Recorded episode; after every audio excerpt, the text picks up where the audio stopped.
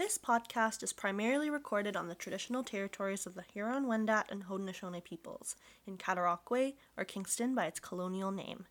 We center the rightful stewards of this land in order to unsettle our fight for collective liberation. Hi, welcome to Queer Muslim Resistance, a podcast from Oberg Kingston. I'm one of your hosts, Maha, and today I have the lovely pleasure of speaking with Summeiya, a queer Muslim based in Tkoronto, or Toronto by its colonial name. We talk about Islams that work for us and what it looks like to undo intergenerational traumas through revolutionary practices. Content note this episode does feature mentions of threats of sexual violence and death. Before we begin today's episode, I just have a few announcements. We've compiled a queer Muslim resource guide we're always looking to grow and gather as many resources to best represent the endless possibilities of being queer and Muslim. So far, we have educational resources, books, poetry collections, artists, blogs and blog posts, podcasts, videos, documentaries, movies, academic resources, Instagram accounts, and links to other existing resource compilations. We're forever indebted to all those who have helped us collect resources over the years. We'd love to keep it a community effort, so if you have anything you'd like to add, or if you have any institutional access to some of the academic resources we weren't able to put into the Google Drive, please shoot us an email at queermuslimresistance at gmail.com or DM us on Instagram. There's also a forum based website created by a queer Muslim medical student where queer folks can share their experiences with healthcare for healthcare practitioners to rethink their practices and complicities within colonial medical systems that cause so much harm. We're also super excited to promote Tareef, a queer Muslim reading group run by Hiba Ali. The first meeting in November focuses on our definitions of queerness in terms of language, expression, and embodiment.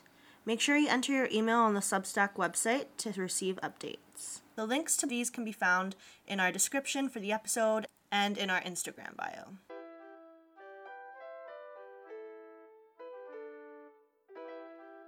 So, um, to get started, can you tell us a little bit about yourself? So, like your pronouns, your background, where you're based, or whatever else you'd like to share. My name is Summeiya Khamissa. My, I'm a gender fluid lesbian in Toronto. My pronouns are she and they. And I'm in my fourth year at York University for Children, Childhood, and Youth Studies and Concurrent Education. Nice, nice. What do you like most about your program? Um, I really like it because I'm doing childhood research, and I think that that's really fascinating. There's not enough childhood research on children of color. Most of the research, as all research, is done on white people. So I'm really interested in doing more research on specifically Muslim children. So I think that that's really, really fun. Yeah. But yeah. Yeah, I'm so excited to talk with you today about all our shared experiences and all our differences too, right? Um, mm-hmm. Um, so for you, what would what did your introduction to Islam look like? My introduction to Islam is honestly it's difficult to say what the intro was yeah. because I can't really imagine what my childhood would be without Islam, you know? Yeah, yeah. Um, my house was definitely like that was the house that Friday night halakas would be at. The imam would come and like everyone would be chatting all night. We would like sleep over at the masjid for tarawih so we can get all of our prayers in. Um, like my mom even homeschooled my brothers and I up up until high school, so we wouldn't be indoctrinated with Western values. Wow. I had a very Islamic childhood. Wow, tell me more about that. Like homeschooling, what was that like? Homeschooling was. I wouldn't recommend it to anyone. Um, personally, mm-hmm. I don't. I didn't see it as a good experience. I think that there was just more of a focus on the concept of deen over dunya. Mm-hmm. Um, I think that Muslims often get very into the idea that we are only here as a test. Like, why does and my my mom's belief in it was why are you learning like english and math and science and french when you could be learning about the prophet and i think that that can be very detrimental to a child's education and and often to a child's like socialization um, mm. process you know like it's important yeah. to be around other kids it's important to be around other cultures other religions like the only people that i was really around as a child were other muslims um, mm. and even like when i started high school it was a very muslim based high like it wasn't an islamic school um, yeah. but the community was very was very brown, very Muslim. And honestly, I'm grateful for that because it it really gave me a sense of belonging. But mm-hmm. I think I mm-hmm. definitely see it in the way that sometimes I'm uncomfortable interacting with people who are not Muslim, who are people who are not South mm-hmm. Asian. Yeah, that's so interesting. Like, so were you raised Sunni? Yes. I'm assuming yes, yes. Okay. Um, what was your experience like learning about Islam? Like, what was what called to you the most when your mom taught you? My experience learning Islam was very guilt based. Um, it was very much like we do good things so we can go to Jannah, um, yeah. not because we want to do good things. Um, mm-hmm. Um, I never felt a connection to Islam like in my childhood, yeah. um, in my teenage years. Yeah. Honestly, I I just didn't understand the profound sense of calmness that our parents got from the mm-hmm. presence of mm-hmm. Allah. It just mm-hmm. seemed like a mm-hmm. chore. And yeah. honestly, it I couldn't really understand how he um or honestly i use they them pronouns for god now um, but i never understood how they were the most merciful the most loving when they clearly did not love people of color they clearly did not love women they clearly did not give the same protection mm-hmm. to us that they gave to other people mm-hmm. Mm-hmm. have you um, had any experiences reinterpreting your faith to make it more about you and like how you believe in the world and your position in the world for sure for sure like i i think that the reason that i can identify as muslim now and the reason that i haven't chose i haven't chosen to left to leave islam is the fact that i realized that my islam can look different than my mom's islam my islam looks different from your islam yeah. like it's all of ours is are so completely individualistic i mm-hmm. think that mm-hmm too often Muslims judge people who cherry pick religion. Um, that's usually the term that they use. But in reality, how is Islam ever going to be sustainable if you don't make it your own? You know? I love that. Mm-hmm. It's really beautiful. Like yeah. there's there's so many ways to find Allah other than praying. Especially, I think as queer Muslims, you have to really understand the trauma that we have gone through in our childhood and how the practices of traditional Islam can be very triggering for us. Praying can be an incredibly triggering process. Fasting can be incredibly triggering. Yeah. Um, and there's so many other ways that you can do it. Yeah. What are some of those ways like that you practice? Ways that I practice is spending time in nature, finding mm. Allah in nature, finding Allah while talking to the trees, um, while spending time sitting, standing on the grass without my shoes. That is how I find Allah. wow, that's so beautiful. Like, I think for me as well, like, I haven't prayed the proper way in like a very long time. Even though my mom, every Friday, she's like, make sure you pray. It's Friday today. And I'm like, thanks, mom thanks but um for me like one thing i've found um is like writing down my prayers helps because i'm able to like go back and like see what i was thinking like i have a written record of like mm-hmm. what it is like my thoughts my fears my feelings my desires and like it's just like a really neat way also like just the tangible act of like writing mm-hmm. things down is so instrumental to like manifesting things right so yeah yeah. No, that totally makes sense. And I also feel like we separate the concept of dua and prayer so much. Mm-hmm. When like both ways you're talking to God. I love yeah. making dua. I love talking to God before I sleep. Mm-hmm. Like that makes so mm-hmm. much sense for me. Um, mm-hmm. Um, but actually getting down on a prayer mat, getting down in sujood, like doing that five times a day, I don't know if that works for me. Yeah, yeah. And like I remember at least for me when I was growing up, I felt a lot of guilt and shame about like not making the five prayers a day. Mm-hmm. Like I was just like, I'm the worst Muslim ever. And then like um we were always told as kids you know the two angels on your one side yeah. the good angel and the bad angel and they're always writing down your bad deeds and they'll know everything that you're doing that's so bad and just like this constant cycle of like am i doing enough am i good enough am i meeting the ideal like but the, I don't know. I guess an interesting way to look at it would be like it's an ideal for a reason and you're not supposed to reach that ideal, right? But mm-hmm. I don't know if that works for me either. Yeah, I think it, it puts so much expectations on you so early in your life. The whole concept of this is a test terrifying. Life is not yours to enjoy. Life is yours to please. Yeah, yeah. So, how would you describe your relationship with yourself and with the divine? Um, my relationship with myself has been a difficult journey for sure. Mm-hmm. For so many years, um, I struggled with various mental health issues, um, PTSD, anxiety, depression, the works. Um, and I think that that makes your relationship with yourself very difficult. And honestly, it very recently came to realization for me that for so long I was blaming my difficult relationship with myself on things such as my weight, such as mm-hmm. my acne, such as like physical appearances, when truly what I've realized is the biggest missing puzzle piece was the gender binary that I was attached to, was mm-hmm. the heteronormative values that I was attached to. Um, I look back at the person that I was a year ago and the life that I had before this, and the hyper femininity that I forced myself to have. Mm-hmm. Like I mm-hmm. wouldn't be able to leave the house without false lashes. I always had the long acrylic nails. Like I was I would like chase men even though I knew that I didn't I wasn't attracted to them because so much of my self-value and so much of my self-worth came from how attractive am I to men. Um because that's that's how you convince yourself that you're a woman, you right? know? Yeah. Yeah. Um so since then, since letting go of the gender binary of heteronormative expectations of me, my relationship with myself has gone significantly better. I feel mm-hmm. like now I'm at the point where I'm seeing a version of myself I never really thought that I was able to see, and a, a version of myself I didn't think I would get to the point of. Mm-hmm. Um, so we're working on it. I think that we're doing good. That's awesome. Yeah. and like, what's your relationship to the divine or what's beyond the mundane? To the divine, as in Allah?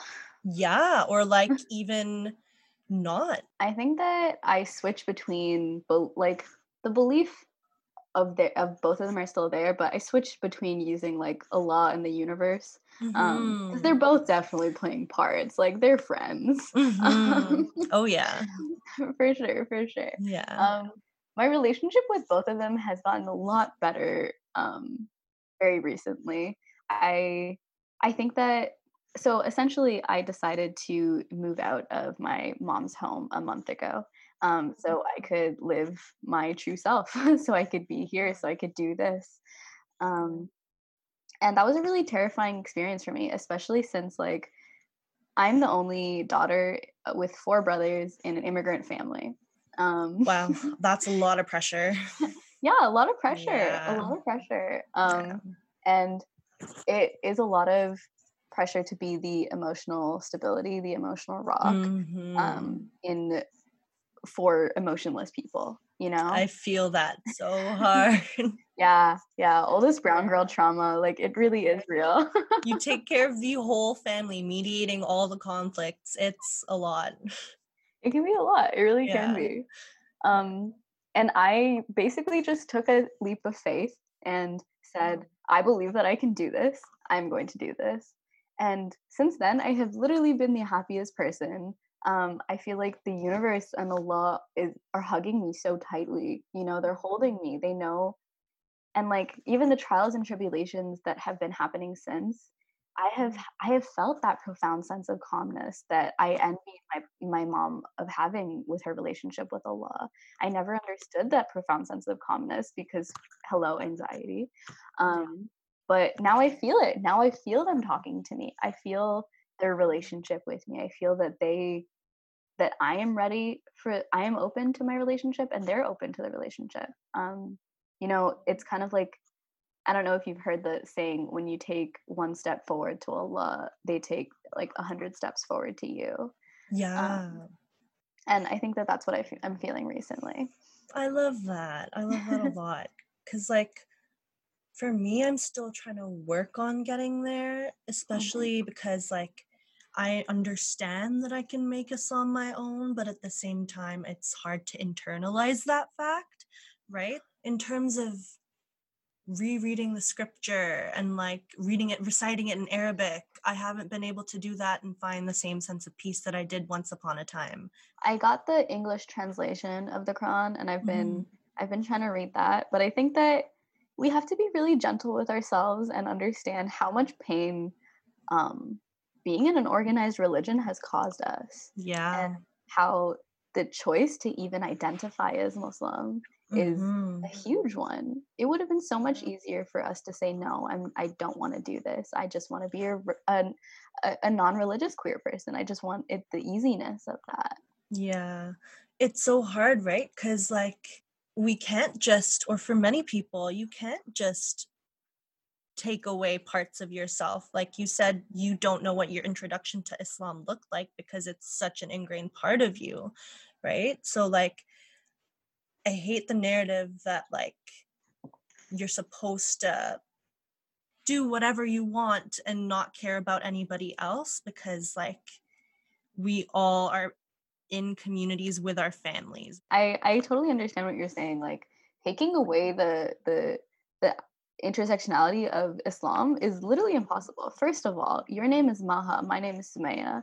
Nobody's gonna meet us and be like, "Oh, that's a white girl." Like, it's it's impossible we are visible minorities we, our names are our names are muslim like there's no way that we can take that part away yeah and it's like in your ideology you know yeah. when someone comes to my house they're still going to see the lota in my bathroom oh you know? yeah oh, like oh, yeah. yeah what intrigues you the most about the process of making religion or spirituality or faith your own i think what intrigues me is the fact that i think i always thought that there's no way that Islam can be sustainable the way that it is. Mm-hmm. You know, mm-hmm. like we want to be like the Prophet so bad, but the Prophet did not have the technologies that we did. You know, like he did not have vaccines, he did not have deodorant, he didn't have the things that I need in my life right now. And I can appreciate and I can appreciate the fact that we can use the stories of the prophets um, as a way to look at where we came from as a mm-hmm. way to mm-hmm. like folk tales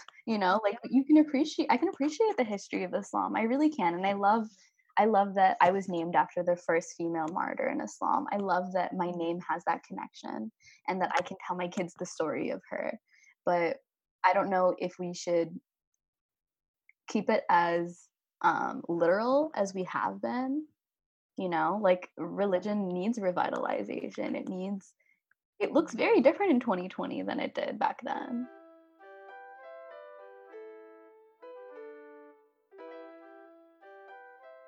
Going back to um, reading translations of the Quran, have you, is there anything in particular that you're looking for in those interpretations or like your reinterpretations or um, in terms of finding translations to the Quran? Like, have you thought about that process at all and like what translations or who's doing the translations and what that means for how you interpret them? Uh, I think that the biggest one that we talk about in the queer Muslim community is the city of Lut, um, obviously. And trying to like reinterpret what it actually means. Like, are are they saying that we're they're killing all of these people because they're gay, or are they killing them because they're pedophiles and because they're rapists? Um, I want to believe that it was a misinterpretation and that they were killing them because they are pedophiles and because they are rapists. But I look at the the English translation of the the one that I have, and it literally does say man sleeping with man. It literally does say mm-hmm. like homosexual, like it doesn't say homosexuality, but it says man sleeping with man. You know, um, and I I'm I try to keep in mind like it's difficult because it's not like I'm talking to God right now. I'm reading a script that is translated by a man and that script is based on what he thinks and what he wants to say. Yeah. So I think that I want to believe in the new uh, translations, but at the same time, I think I also have the ability to let go of that part. Um, again, cherry picking. Like it's imp- I think that it's important to be like, you know what? I just don't want to think about that. I just don't want to look at that aspect of Islam, especially because I think that my spirituality includes a lot more than just Islam. But Islam is a very big part of my culture. It's a very big part of the way that I grew up. And that doesn't mean I have to love every single part of it. And I don't think I ever will love every single part of it. That's very true. Yeah. I remember being really frustrated with the, um, you know, how it's like in court, you need two women to count mm-hmm. as a witness versus like one man.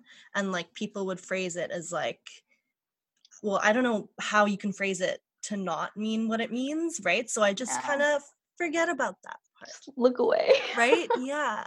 Have you heard of the Sublime Quran? It's an interpret or a translation um, by a feminist Islamic scholar.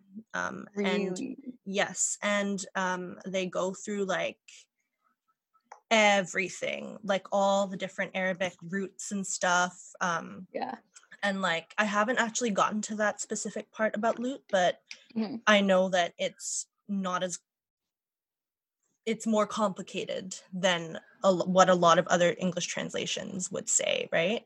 So that's definitely a good resource for anyone who's interested in not just um, shitty patriarchal translations. Yeah. Yeah i'm definitely gonna look into that. I just wrote that down. I'm excited mm-hmm. to read. Yeah yeah yeah so, um, who are your people? My people. Mm-hmm. I got mm-hmm. so incredibly lucky with my people. Um, I think that, especially, a lot of my most of my friends are also queer Muslims, um, mm-hmm. and I think that that support networks, especially, has given me first of all the ability to know that we exist mm-hmm. like when we're mm-hmm. kids none of us know that we exist like we yeah. think I, I remember being six years old, being at summer camp and having a crush on this white girl, um, and mm-hmm. being like, I am the only person who has ever thought this ever. Yeah. Um, yeah. um, and like, in reality, girl, there's so many of us. Give it a couple of years. Right. um, so I think that that support network has literally been my everything. It has been what made me realize that I am not the only person like this. It has made me realize that there's there's so many of us and we have these like identical experiences mm-hmm. we are mm-hmm. all literally the exact same and it's mm-hmm. beautiful mm-hmm. it's incredibly beautiful to have a community like this this niche amazing amazing how did you access or find your community where did you like how so i help run a Muslim camp, a progressive Muslim camp. Oh, cool. Um, yeah, it's actually close to um, you in Kingston. Um, okay. It's in like Perth, Ontario. Okay, um, cool. yeah, it's really, really amazing. It's a progressive Muslim camp. It's called Camp Dean. Um, oh. I have met my people there, like my family mm-hmm. through and through. I've been going there for six years now. I started as a leader in training, and then mm-hmm. I was a mm-hmm. counselor for a couple years, and now I'm C- I am head counselor there um, it is so so wonderful to be in a place that is accepting of a different type of Islam. That is where I learned. Mm. That's where I learned um, how to make Islam my own. That's where I learned that Allah is in the in nature, Allah is in the water, Allah is in the trees, Allah is it, literally in everything that they have created for us. Yeah. Um, and just I honestly recently came out to the general population. I want to say like two weeks ago, three weeks ago. Wow. Um, How's that going? This is a very recent thing. It's yeah. going great. it's going great. I came out to my mom in like February and her reaction was like, okay, cool, but we're not going to tell anyone ever. Um, and then I moved out because of that. And yeah. here we are telling everyone. Mm-hmm. it's been wonderful. Like the the support that I've gotten insane, especially from my camp people, um, has been has been insane. Um, sorry, going back to your your your your question, how did I meet these people? A lot of the queer Muslims that I've met have been through like the online community as well. I've gotten so much support from the Somali queer people, from the like all types of different Muslim queer people. And seeing that they exist, seeing that they're sharing their stories online is the entire reason I am here doing this. Being able to say, I can say my full name and say that I'm queer. I'm not worried about what my family is going to say. I'm not worried about the death threats that I will inherently get. Um, so yeah, it's been it's been really wonderful so far. Yeah, I think that's really really wonderful. Like I know for a lot of folks safety is such a huge concern, right? And mm-hmm. like it's so great that you're able to move out and do your own thing and mm-hmm. like, you know, um, it's funny because my my family had a similar reaction when I told them this summer. Um, they were like, "We understand," and then I'm like, "Yeah." So I have a girlfriend, and they're like, "What?" so I just find it like I'm glad that I can laugh about it now because like while this it's was painful. happening so painful so so painful um how have you navigated your relationship with your parents because like for me I, when I came out to them, I sent them like a whole bunch of resources. It might have been an overwhelming amount of resources because I don't know if they've looked at them, but it was resources on like how to be not how to be queer muslim but like there are queer muslims i am also pakistani like and queer and a muslim like blah blah blah blah blah like even like a documentary made by like white people about christians like who had queer kids, but like any sort of like Religious. reference point, yeah, I was like, please just watch this. Please just do your do the work. So how have you navigated that?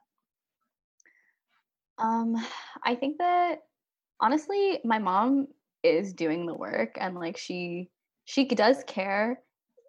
I think that I try to be really gentle with her in the the realization that like she has 53 years of homophobia that she has to work through. Um, and like, that's not easy. That really, really is not easy. She is trying and like, she's trying to be as supportive as possible. I think that her worry in me being out online and um, I guess just out in to the general public is the fact that being out as a queer Muslim means getting online hate. It means getting death threats. It means like I get messages. I used to get messages on Twitter from like random people being like, "We have to find someone to rape you so we can you can realize that you like men." Like insane stuff. And I think that a lot of her hesitation of me coming out was because of that. She's worried about my safety. She's worried about my extended family's reaction. And i honestly have to respect that. I really do. Like i know that it's coming from love. For for the most part, i think that she is as supportive as a queer muslim could ask for. Um, but it also kind of sucks that like we have to ask for the bare minimum you know? Like i i kind of i i would have liked to have one of those like oh my gosh yay you're gay moms mm-hmm. but honestly i i am grateful um, yeah. um a resource that really helped us was the fact that there is the queer affirming mosque in Toronto, mm-hmm. the Unity Mosque. That has played a really big role, especially because um, she knows the Imam um, El Farouk there. So that played a really, really big role. And I think that helped her understand what was going on mm-hmm. a little bit mm-hmm. more. Yeah. Okay, I have two questions for you. So one would be I want to know more about this progressive Muslim camp and like the work you do with them. And then I want to get into like your experiences with Unity Mosque. So, okay, Camp Dean first of all. Um it really is a wonderful place. It's my favorite place on earth. The fact that we couldn't have it this year because of COVID was heart wrenching. The first year I've ever missed of Camp Dean. Um, but yeah, it's it's truly truly a wonderful place. I don't think we're we have we honestly have talked about queer people at camp before um, during like our religious circles. Our, the belief is how are you expected for other people to respect you as a minority if you are not respecting other minorities? You know, mm-hmm. like if we're not, we can't preach the love and the acceptance of Islam if we're not loving everyone. Um, it, it's as simple as that. It truly is you know? Um it really is a wonderful place. Like i take the role of being or i take the the job of being a role model to young muslim girls so seriously um, especially like as people as as little children of color you need to see the happiness and the success and the love of people who look like you people who have names as unpronounceable as yours to know that it's possible to know that like i can be that happy i can be that successful i can i can love the way that i want to love. Um, and it's not even like i go around or actually i guess i wasn't really out last the, the last time I was at camp, but it's not like I really go around talking about my queerness. It's just the fact that I exist as a person and I'm there taking up space. I'm t- there taking up a leadership role.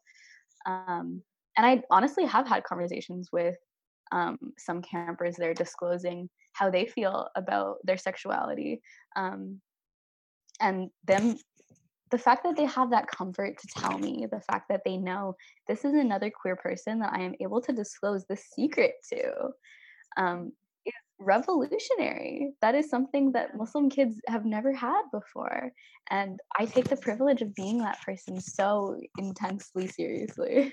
I love that so much. And like, it's so important even for us, especially for anyone of any age, to see people like them who are older living mm-hmm. their lives just existing right like mm-hmm. um, i'm trying to find a quick excerpt from this poem that i really like so this is actually a poem um, called daughter of kali and ocean by leah lakshmi Piepzna-Samarasinha in their collection of poetry tonguebreaker and um, this is just a little stanza that I thought related really well.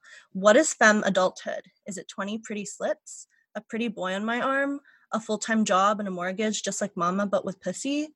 Where are my femme elders? The ones I need to show me how to do this, how to get older as a femme, be no longer girl, be what's somewhere between girl and elder. That thing I guess is called adult. Are they dead? Disappeared? So many things try to kill us, femme girls of color. Do my elders know how to do this either? And then the end of the poem um, is Our grown up femme lives are the gifts unwrapped we promised ourselves as children.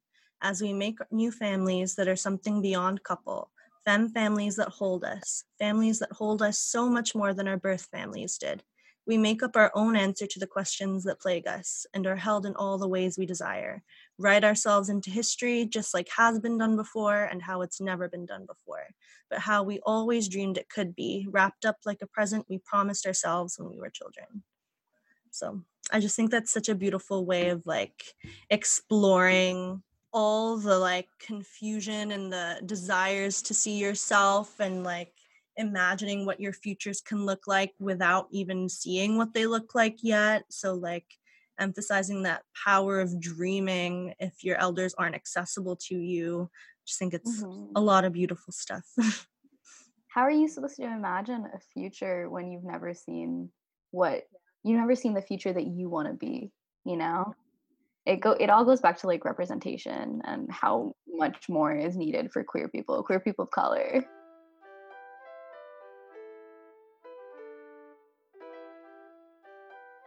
What would you like to bring with you into our radical futures, and what would you like to leave behind?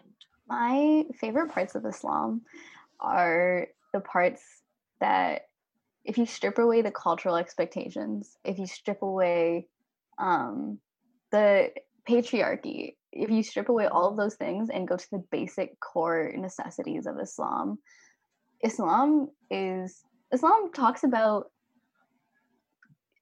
taking care of the earth taking care of those around you um, mm-hmm. the concept of if you kill one person it's killing the nation. Mm-hmm. um, the quran teaches us like how to live life like you know how to how much food that you're supposed to eat like not over not overstuffing yourself not underfeeding yourself taking care of yourself physically. It talks about hygiene. And like i think that that's so beautiful that hygiene is such an important part of our religion. Um so that those are the parts I love about Islam. You know, the bare, the core values teach me how teaching you how to be a human being, a good human being. In fact, um, that is what I would like to keep the, the the bare necessities. And moving forward, what I want to leave behind is judgment. Like truly what unites the ummah is the judgment of each other specifically sunnis um like we just don't need that anymore and um to for the for the muslim community to let go of the judgment of queer muslims would be amazing life changing and like you said before like even with your mom that's 53 years of homophobia she's had to unlearn.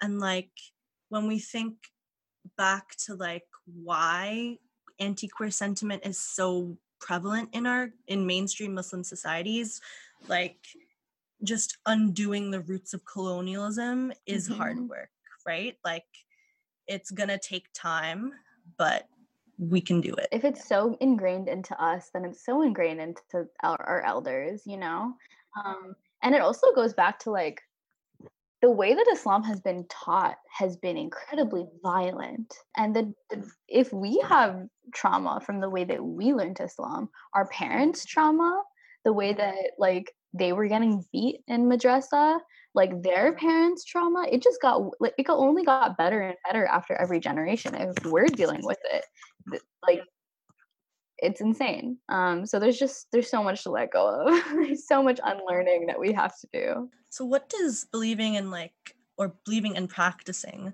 in a queer political Islam mean? I think you? that Islam has always been a political religion. Um, mm-hmm. Islam has always been about fighting for the underprivileged, fighting for the oppressed. So. Mm-hmm going into this new generation of Muslims, the the um, Gen Z Muslims, like we are very different from other Muslims for sure, mm-hmm. for sure. Um, yeah. This generation of Muslims means no longer ignoring the ongoing issues in Islam, the anti-blackness, the lack of support for women in domestic mm. violence situations, the, the abuse within mm-hmm. Islamic schools. We're not ignoring that anymore. Mm-hmm. We're we're talking about it. We're addressing these these yeah. issues. Um, so a political queer Islam means choosing to fight fights that aren't just yours. We can't just get angry about Islamophobia. We have to get angry about other things. We have to fight for mm-hmm. specifically like the black ummah. Like we we need to do better. Mm-hmm.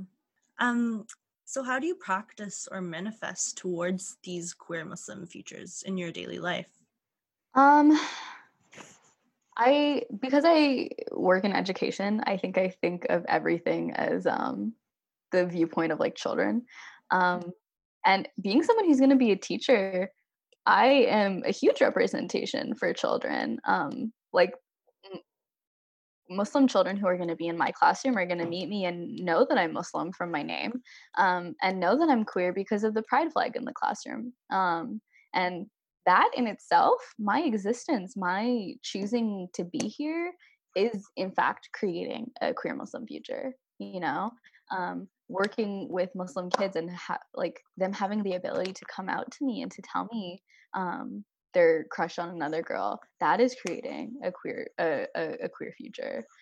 There's literally existing like that's what i always say existing as a queer muslim is is the resistance that is it us choosing to stay alive, us choosing to not listen to the thoughts in our head telling us that we don't deserve to be here is the is revolutionary.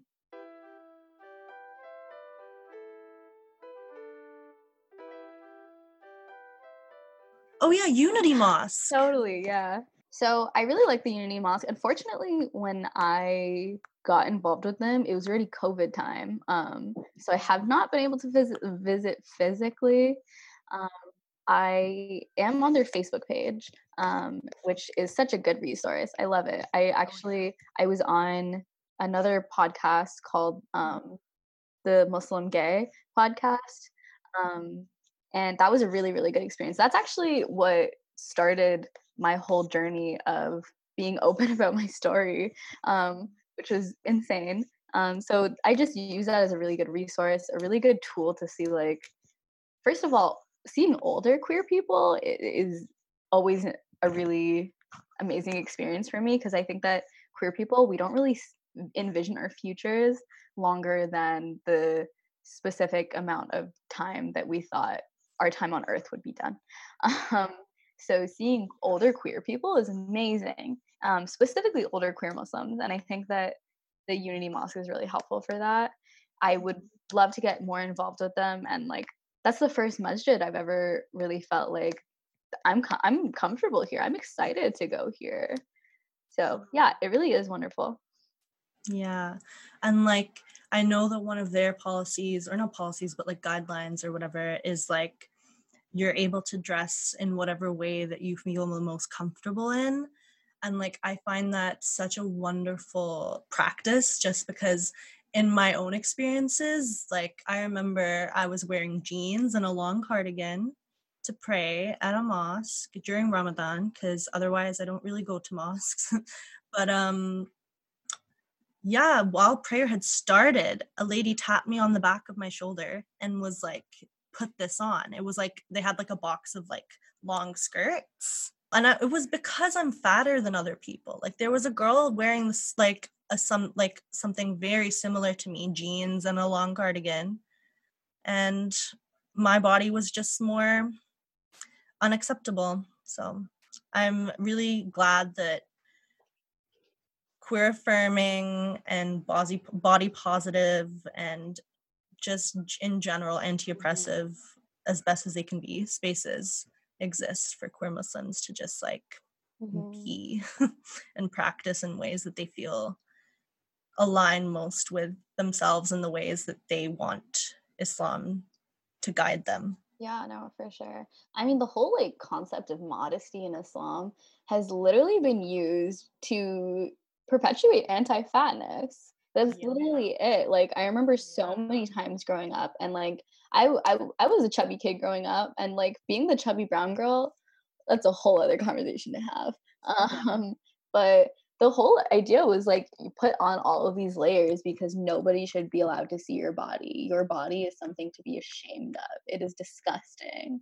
But then it's also promoted like you're doing this for Allah. Allah told you that your body is disgusting. Um, and the experience of like the unlearning that you have to do as an adult after that like this was the first year that i wore a bikini i'm 21 years old i was like crying because i'm wearing a bikini um and it's just it's it's a whole other thing but yeah i totally agree the ability to go to a masjid and wear what you want and mm-hmm. insane i would never be able to go into another masjid wearing masc presenting clothing or more androgynous clothing that I'm comfortable in. I would never feel comfortable doing that in another masjid. You know, I would have to be femme, but the Unity Mosque is a little bit different.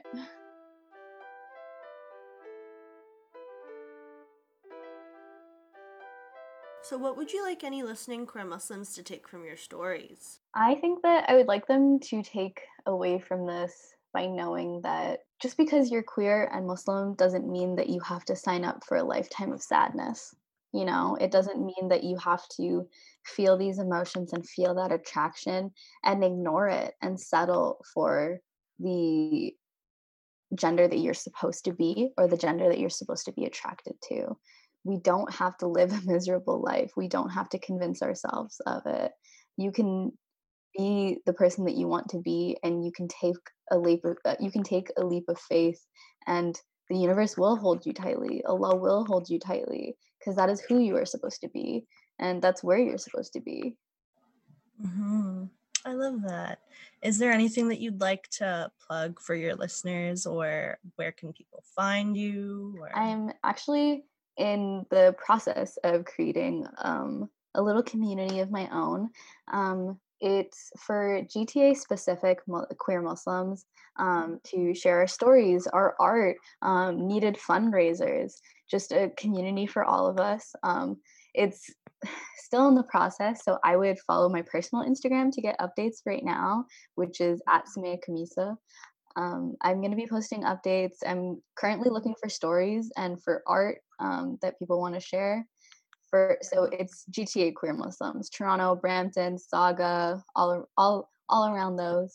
Um, so yeah, if you're a GTA Muslim, hit me up. Share your story.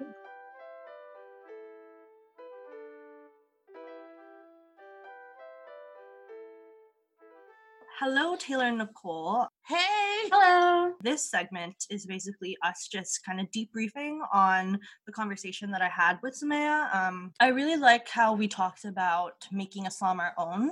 And I just wanted to kind of emphasize for people that, like, that doesn't mean that we have to do that alone right? Like we can make Islam ours together and also make our queer Muslim futures together. Like I said before, like I found it really hard to internalize the fact that I can make Islam something that works for me. And so to help me do this, I'm trying to do so within community with other queer Muslims. So this summer, I had the wonderful opportunity of um, participating in a workshop about like queer ritual making. And that was super duper awesome because like we were able to like talk about presencing and like come up with affirmations for ourselves and then collab like collaboratively come up with new a new 99 names of god based on those affirmations that we created. Um and it was just such a wonderful experience because like we were manifesting ourselves into the names of god and so I just found that a wonderful community experience. And it's always nice to make affirmations and in such a beautiful way. Mm-hmm. And yeah, so back to the conversation with Summeiya. Um, we touched on like the concept of compulsory heterosexuality without naming it as such. So essentially, do either of you want to take a crack at explaining what that is or how that relates to you? I I'm just like I mean, we live in a heteronormative society, right? So it's this idea that you have to be straight and um, and the idea that the gender binary exists. Mm-hmm. Yeah. Um, like it's just so interesting that it manifests in such different ways for such different people and people's different experiences. Because, like I said, I think in the first episode, for me, like I was so compulsory heterosexuality made me think that like I was gay. I mean, that I was straight until I had to figure it out that I wasn't straight, right? Like it made me my whole life. Like I didn't have those experiences when I was a kid and always knew. I had a hard journey of trying to figure that out myself when I came to university. What also really resonated with me was um, Summeiya's reminder to be gentle with ourselves and with others. And like, I know that we were having this conversation earlier, Nicole, about like, wouldn't it just be so much easier for us to be like, I have my own shit to deal with. Other people's homophobia or queerphobia or whatever is not my fucking problem. And like that's true. Like it's not our problem. But um at the same time, it's like we also have to be gentle with the people that we love. Because if we're not gentle and we're not caring and we're not showing the compassion and love that if they if they're if this is talking about if you still have healthy relationships with your parents and you still want them in your life because for a lot of people cutting out your family is the right choice for you. But for many people it's also not because family is so integral to who we are. Mm-hmm. um so yeah just that whole idea of being gentle not just with others but also with ourselves for getting frustrated at other people. Yeah I think that in us talking about it earlier, also before we recorded this, like I kind of mentioned that I was like, okay, but like, I mean, you just said it. I'm very much like, I don't want to have to do it. And like Taylor kind of earlier reiterated what Summeiya had said, where it was like, but you have to understand how your family grew up. And I'm like, it kind of sometimes I think that like for me personally, I'm like, okay, but I'm the person that's like queer like i'm the person that's experiencing this so i don't understand why you can't just like let me fucking be a human being but i do forget that you have to acknowledge that like your family's been through shit and like they've seen it too they've heard it they've like lived with all of these stigmas and stuff for forever. So i think it was a good reminder from both Summeiya and taylor and now um, to be gentle not with just myself but with other people. Yeah I always come back to this memory that I've probably told everybody, um, and I'll tell you, Nicole. Um, when I was younger, so a couple things, you know, and kids say really dumb, dumb shit. We know kids say dumb stuff, but sometimes kids can also say the truth. And I, this is just to show you sort of my frame of mind and conditioning. Um, I said once, I don't understand why people have depression, experience depression. Why can't you just be happy? Why can't you just smile? And my sister was like, You're an idiot.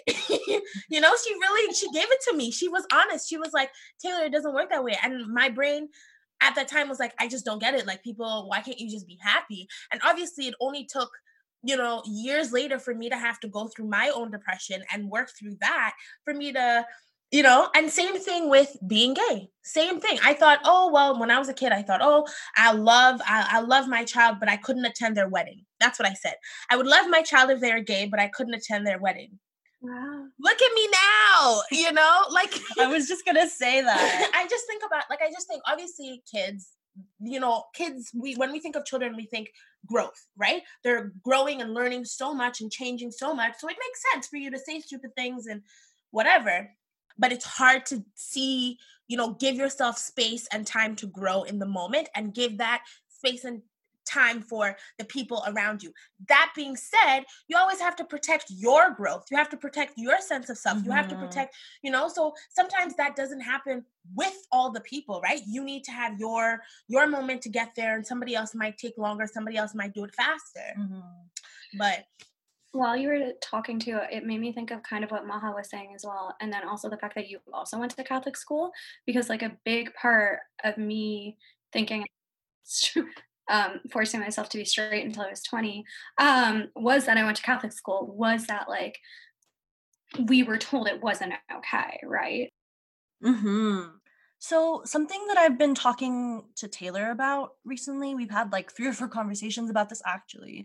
Um is like the whole concept of organized religion versus faith and like if queer muslims are creating our own communities and our own ways of practicing islam and being in the world surely that's another form of organized religion if we're all organizing together. Um, but taylor can you explain why that necessarily is not the case well, I got a little passionate today earlier. Maha and I spent a couple hours outside and it was glorious until it got too cold. Um, but I got a little passionate because everything that we do religiously, all of all of the ways that we practice, it is interpretive, right? Like every all the different denominations all the different sects the reason they exist in any religion is because there is no one way to read the book. There's no one way. And that people will emphasize different aspects of religion based on culture, based on, you know, what you're going through, based on who the people around you are. Like that is what the point of religious is religion is like depending on what your message is right you're right exactly interpret it differently that's and that's and that's what i think like that's where i get to the heart of understanding like a queer like queering religion versus organized religion and how spirituality also can play into that is because for me organized religion is practice a practice of a very regimented and schemized understanding of a religion and that's just it. You are supposed to this is how you learn it this is how you practice it. You know you're some religions encourage questioning some don't but you come back to this. If you believe in this you are this religion and you practice in this way. Whereas for me queering religion is a practice that recognizes the point of hermeneutics the point of you know reading the bible and understanding it for you and your community and what it means and also in reading the Bible, recognizing that it is a book that is interpreted. We all interpret, or if we're not talking about the Bible, we're talking about the Quran. Any religious text, these are books that have been interpreted, right? To us, and also we interpret to ourselves. Yeah.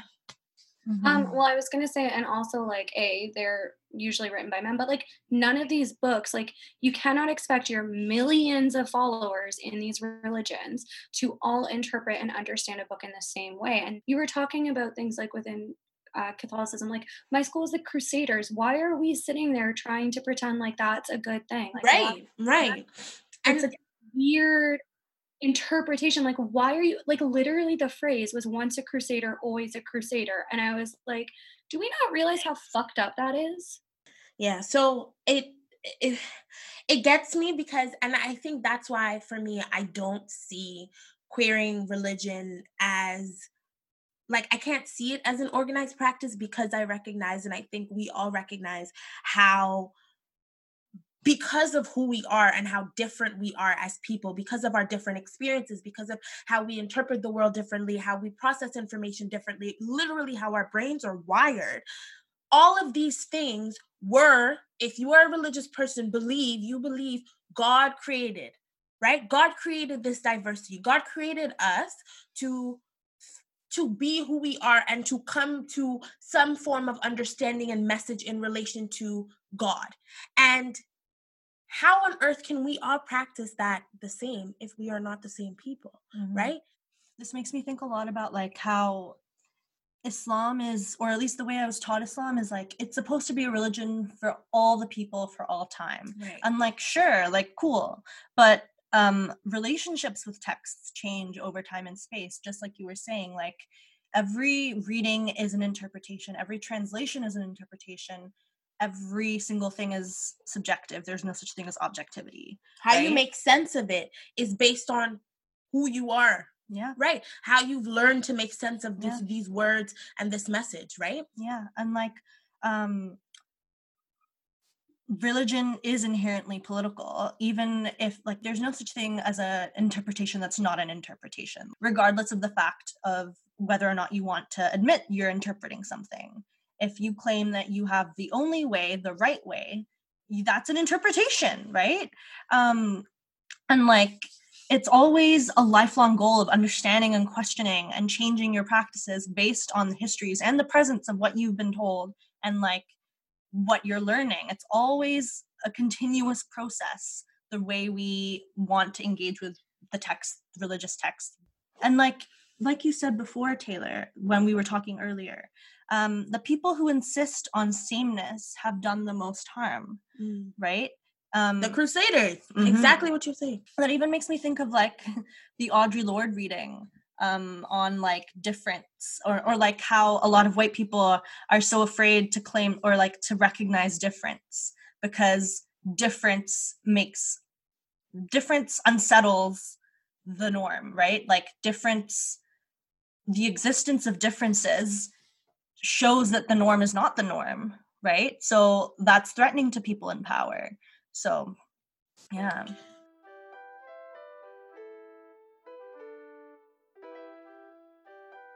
I also wanted to talk about the poem or the excerpt of the poem that I read out. Um, mm-hmm. Specifically, like the whole concept of like communal dreaming.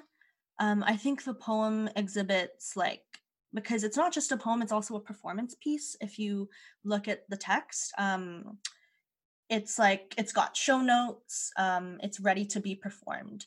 Um, and in this performance piece while um, leah is performing there's a slideshow in the back of like images of home images taken from like heterosexual couples from their high school who got married and also like queer families and different houses and whatever images of home that they came up with, right? And so the performance piece itself is a practice of communal dreaming by engaging with an audience, by asking questions, by naming shared raw fears and desires of like, what will my futures look like? What will our futures look like? Can we have futures? While these images of home are playing in the background. Um, there's an Instagram post circulating by Annika Izora about communal dreaming, where they explain dreaming as a method of envisioning beyond what no longer serves us. So it's like we need to imagine our futures by or because of how we critique the present. Um, there's a base, there's a grounding in how we start to dream, if that makes sense. No, can you explain? Yeah, like we base our ideas of what we want in the future based on what we don't want in the present what we what is wrong with the present because the present is not enough for us for queer folks for queer muslims for marginalized folks in any capacity. Um, the present is not okay. The present is not enough.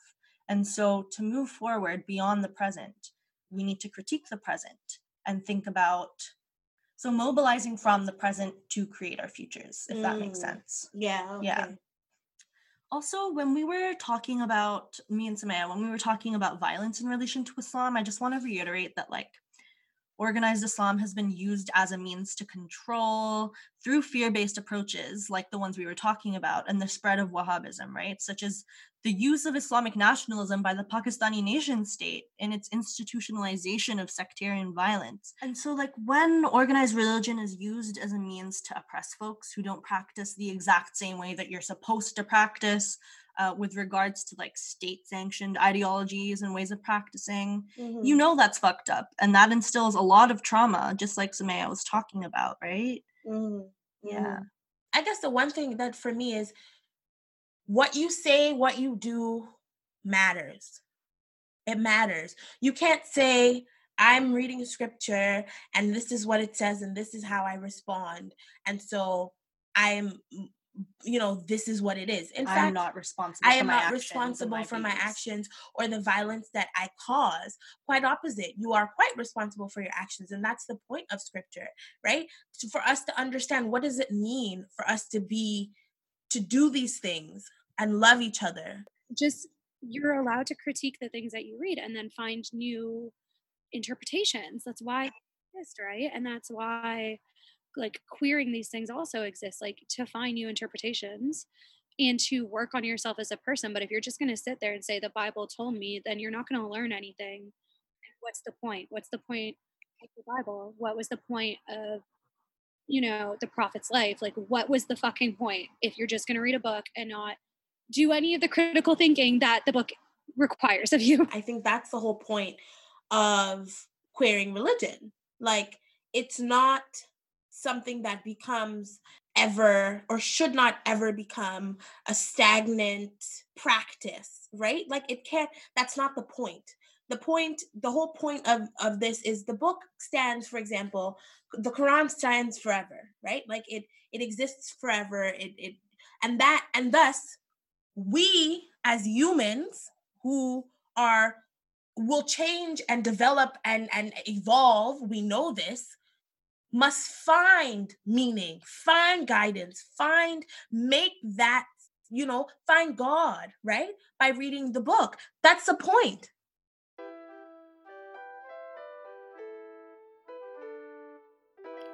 Thank you for listening to this episode of Queer Muslim Resistance. You can find us on Instagram at Queer Muslim Resistance and email us at queermuslimresistance at gmail.com if you have any questions, inquiries, resources to add to the Google Drive, or if you want to be on the podcast.